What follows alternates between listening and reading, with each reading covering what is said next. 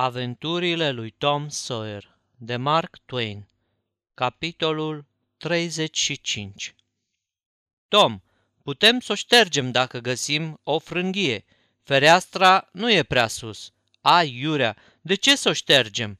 De, eu nu sunt învățat cu o lume de-asta și încă așa multă la un loc. Nu o să poci să rabd. Eu nu cobor colo jos, Tom, să știi. Hai, nu fi copil, nu o să fie nimic, mie nici nu-mi pasă, las că am eu grijă de tine. Apăru Sid. Tom, zise el, te-a așteptat mătușica toată după masa. Mary îți pregătise hainele de duminică și toată lumea era îngrijorată și se întreba ce e cu tine. Uliu, dar ce-i cu petele alea de seu și de pământ pe hainele tale? Musiu Sid, te rog să nu-ți bagi nasul unde nu-ți fierbe oala. Mai bine spune de ce s-a adunat atâta lume jos. E o sindrofie de a văduvii. De data asta o dă în cinstea galului și a feciorilor lui, fiindcă au scăpat-o în noaptea aia când era să dea de bucluc. Și dacă vreți, vă mai spun ceva. Aceasta este o înregistrare Cărțiaudio.eu.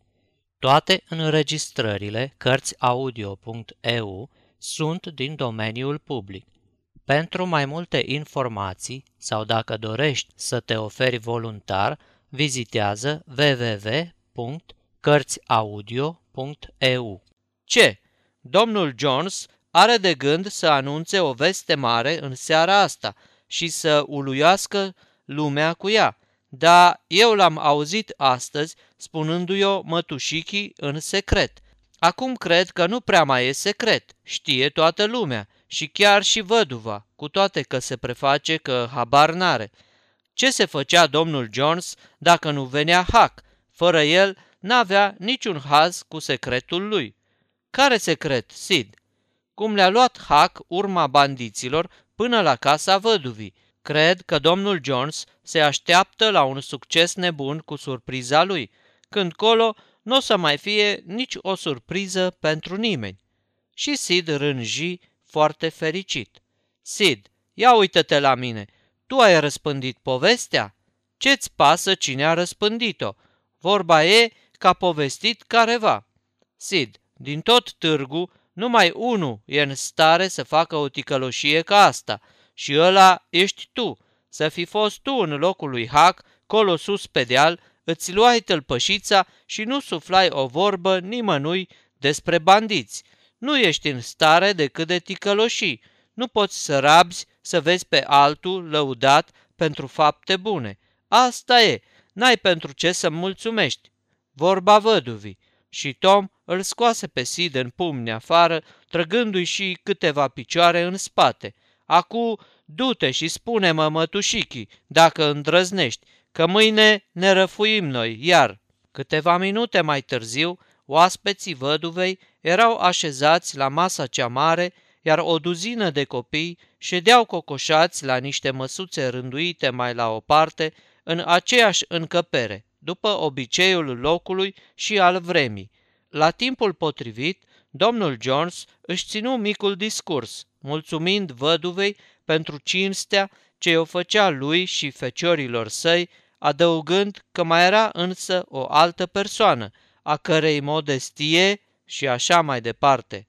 În felul cel mai meșteșugit și mai dramatic de care era în stare, dădu în vileag amestecul lui Hac în isprăvile știute, dar surprinderea ce o stârni era în mare parte prefăcută și nu atât de zgomotoasă și de spontană pe cât ar fi fost în împrejurări mai prielnice. Cu toate acestea, văduva se arătă cât putu de uluită. Îl copleși pe Hac cu atâtea laude și cu atâta recunoștință, încât bietul băiat, destul de nenorocit și așa, din pricina hainelor noi care îl stânjeneau grozav, se simțea acum, din calea afară de nenorocit, văzându-se ținta privirilor și laudelor tuturor. Văduva spuse că avea de gând să-l ia pe Hac în casa ei, că avea să-i dea o educație bună și că, În momentul în care va dispune de banii necesari, îl va ajuta să-și facă o situație modestă. Tom atâta aștepta. Hac n-are nevoie de așa ceva. Hac e bogat. Silindu-se cu greu să nu calce buna cuviință, cei de față abia își țineau râsul, auzind o glumă atât de năstrușnică. Liniștea care se lăsă curând după aceea începea să fie cam neplăcută, dar Tom o curmă. Hac are bani, poate că nu mă credeți, dar are o groază de bani. Degeaba zâmbiți, pot să vi arăt. Stați numai nițel. Și de-te buzna afară, oamenii se uitau unii la alții, uluiți și curioși, și îl priveau întrebător pe Hac, care nu sufla o vorbă. Sid, ce i-a venit lui Tom?" întrebă mătușa Poli. Zău dacă mai știu ce să mă fac cu zănaticul ăsta. N-am mai pomenit, dar n-apucă să-și termine vorba că, opintindu-se sub greutatea unor săculeți încărcați, intră iar Tom, se apropie de masă și răsturnă pe ea toată grămada de monezi galbene. Poftim, ce v-am spus? Jumătate din ei sunt ai lui Hac și jumătate ai mei. Priveliștea neașteptată a aurului tăie răsuflarea întregii adunări. Toți căscau ochii și nimeni nu scoase o vorbă timp de un minut. Apoi începură să strige cu toții, cerând o explicație. Tom răspunse că poate să o dea, ceea ce și făcu. Istorisirea fu lungă, dar cât se poate de interesantă. Aproape nimeni nu întrerupse cu o vorbă farmecul de pănării ei.